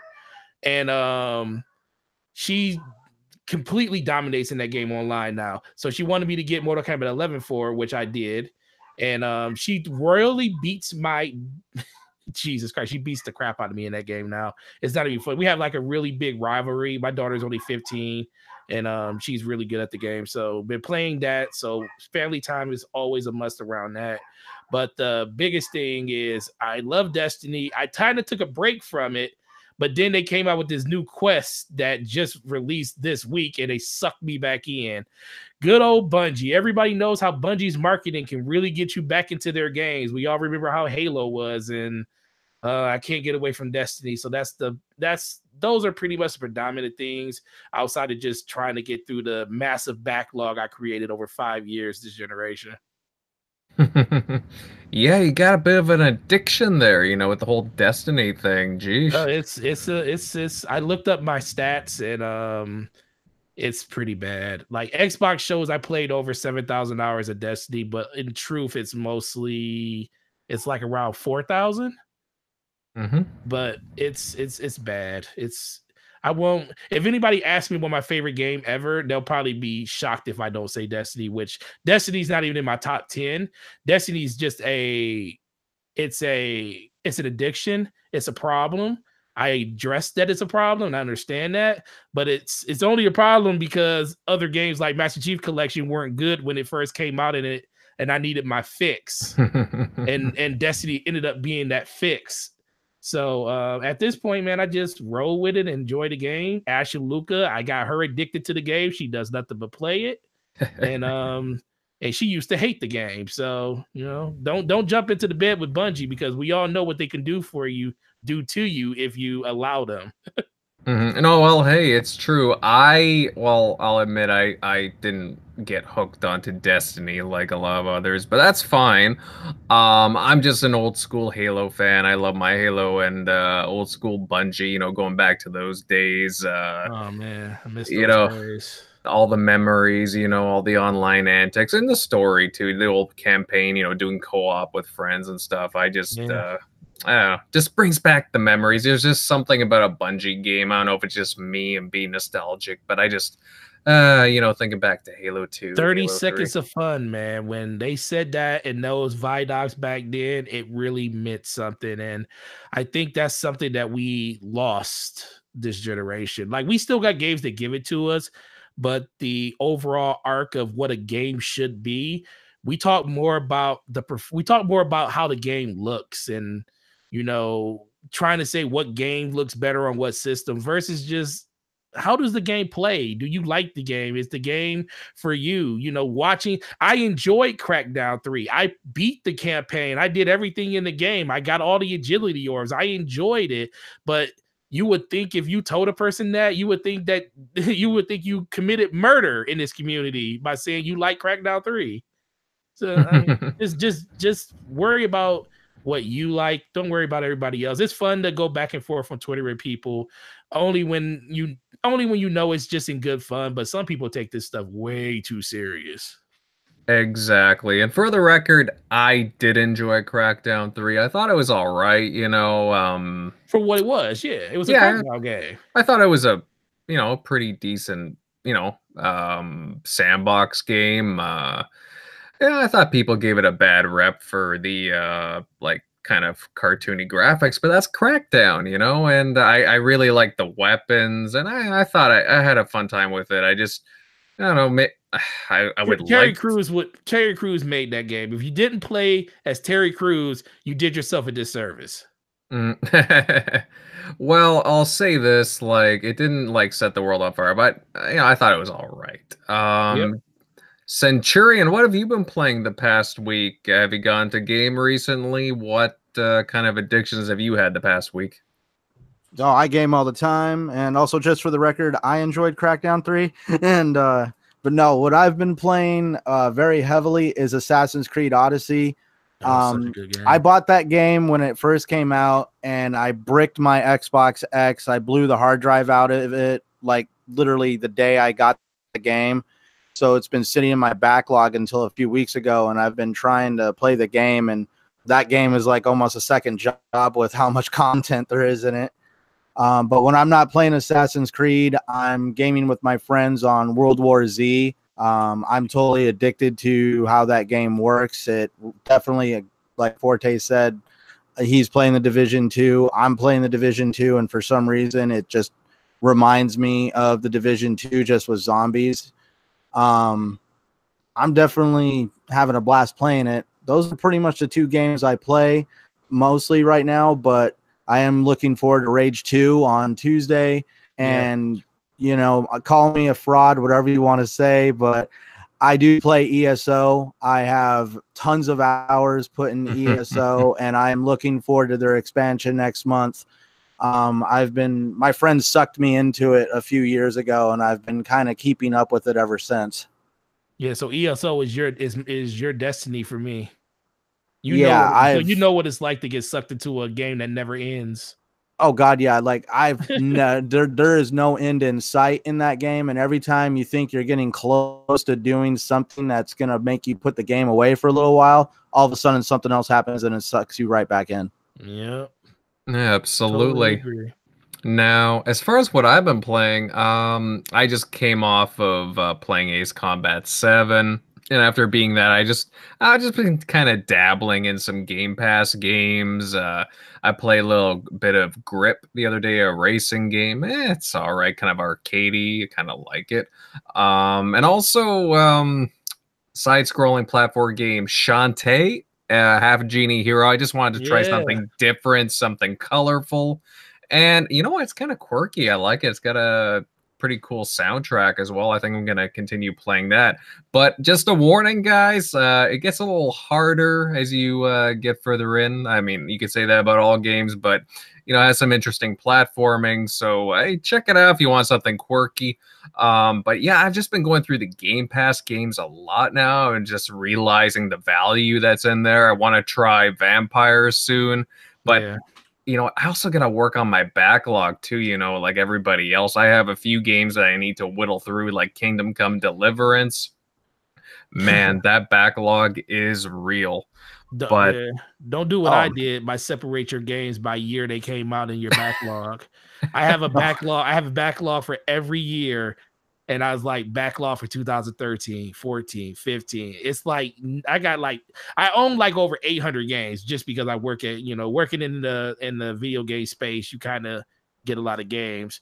But man, that backlog is ridiculous. Like I, I just got through most of my 2015 backlog, and I still got most of 17 and 18. Wow, I got Wolfenstein yeah. 2 in my backlog, and now it's on Game Pass. oh, dude, talk, talk, talk, talk, talk the talk, man. How many get like? Have you ever got the feeling that you bought a game that's in your backlog and then it hits like it hits get you? You feel like this game's going to hit Game Pass and you kind of don't want to buy it. Uh, I love owning my games. I don't know I why. do too. Just, I'm out of a... I'm out of that fear of like because I know games come and go in Game Pass, but still it does kind of make you like, oh man, if I would have waited till now, I could have played that played that on Game Pass. well. You know, like it just kind of uh it's one of those things where you just kind of have to accept it, right? You know, regardless. It's kind of like you know, the chances of certain games heading into it, you, you're never gonna know, right? Ahead of time. So it's like if you're really interested in a game, like if it Wolfenstein 2, for example, then hey, you're gonna want to own it, right? So right. yeah, you're right. Well, I'm gonna You're still right. buy. I'm gonna buy Gears Five, but and I know for a fact that's gonna be on Game Pass, but I'm still gonna buy it. Hey, nobody Mhm. knew Shadow of the Tomb Raider would be in Game Pass eight months after launch. That is true. And funny enough, I do plan on playing that probably sometime this summer. I really want to get into it because I did hold off. It looks good. Oh, Um, it's, great. it's great. It's, It's great. great. I love that game.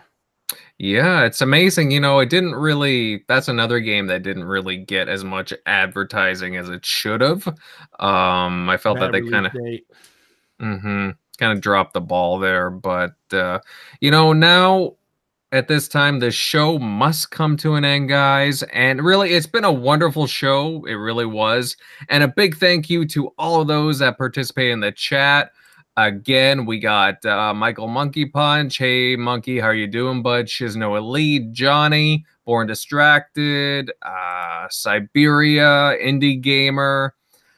Ah, There's so many great people here. Thank you for joining, guys, and participating. Uh, Peter Young, Stick Figure, lots of guys. Thank you for joining. Relevant Native and uh, Stagger Lee was here. Thank you guys for joining. It was great. And uh, also, big shout out to everyone listening in and just, you know, for your support. It is greatly appreciated for the show. And if you happen to enjoy this show, then please consider subscribing as we'd love to have you around. Stick around for more content and also consider thumbing up the, vi- the video. That would be fantastic. Now, on to the outros and, of course, our special guests, Gaming Forte. Has been great. Where can everybody find you? No, man, it's been a pleasure, man. This has been an awesome experience. Always love being around new people to have more conversations. Um, you guys can catch me at Gaming Forte on Twitter and on YouTube. Um, lots of Xbox centric hot stuff over there. Also, I do talk PlayStation uh, when that stuff's relevant, and then basically looter shooters are the games I talk about the most. Um, but really appreciate the invite. You know, I am always available whenever you need me, and I would love to come back and kick it with you once again. All right, that'd be great, bud. We'll definitely uh, keep that in mind. Uh, great guy. Definitely check him out, guys. Check out his content. He's got a good channel and the podcast he's a part of. All right, Centurion Bud. Uh, thank you for being a part of this show. Uh, where can these fine people in the chat and people listening in afterwards? Where can they find you and your content? They can find me on Twitter at Centurion1307 and on YouTube at Legion of Gamer. It's three separate words. Um, and also, I do run a website, legionofgamer.com, where I post most of my content. Um, but I really enjoy that you had me here. Thank you so much for inviting me and the opportunity. I hope to do this again with you guys. You guys are totally awesome. I am just so happy that I got the ball rolling months ago to get into this content creation thing and i have met just amazing people like yourselves and it has been a very welcoming and inviting community Oh, thank you. That's uh, very kind of you to say, Centurion. And uh, hey, we're happy to have you a part of it. Honestly, like keep doing what you're doing. You got excellent content coming. Uh, definitely check out his videos. I, I have both Gaming Forte and Centurion listed below. If you uh, look below the video, I listed their information there. There's a link to check out their YouTube and Twitter, and uh, definitely do that, guys. Highly suggested. And again, sorry the other panel members could not make it this evening. I thought they would have popped in, but uh, they were doing some Mother's Day activities, and it just I'm assuming it got uh, their time got taken up. But they will be back, and we're gonna have a, an awesome show next week. You can definitely count on it. Again, I'm Invader Gaming. You can find me on Twitter at Invader underscore 1986. And of course on YouTube, Invader Gaming. Look for the robot guy. And hey, it's been a great show, guys. Again, thank you for everyone checking out the show, and we'll be back. See you later, guys.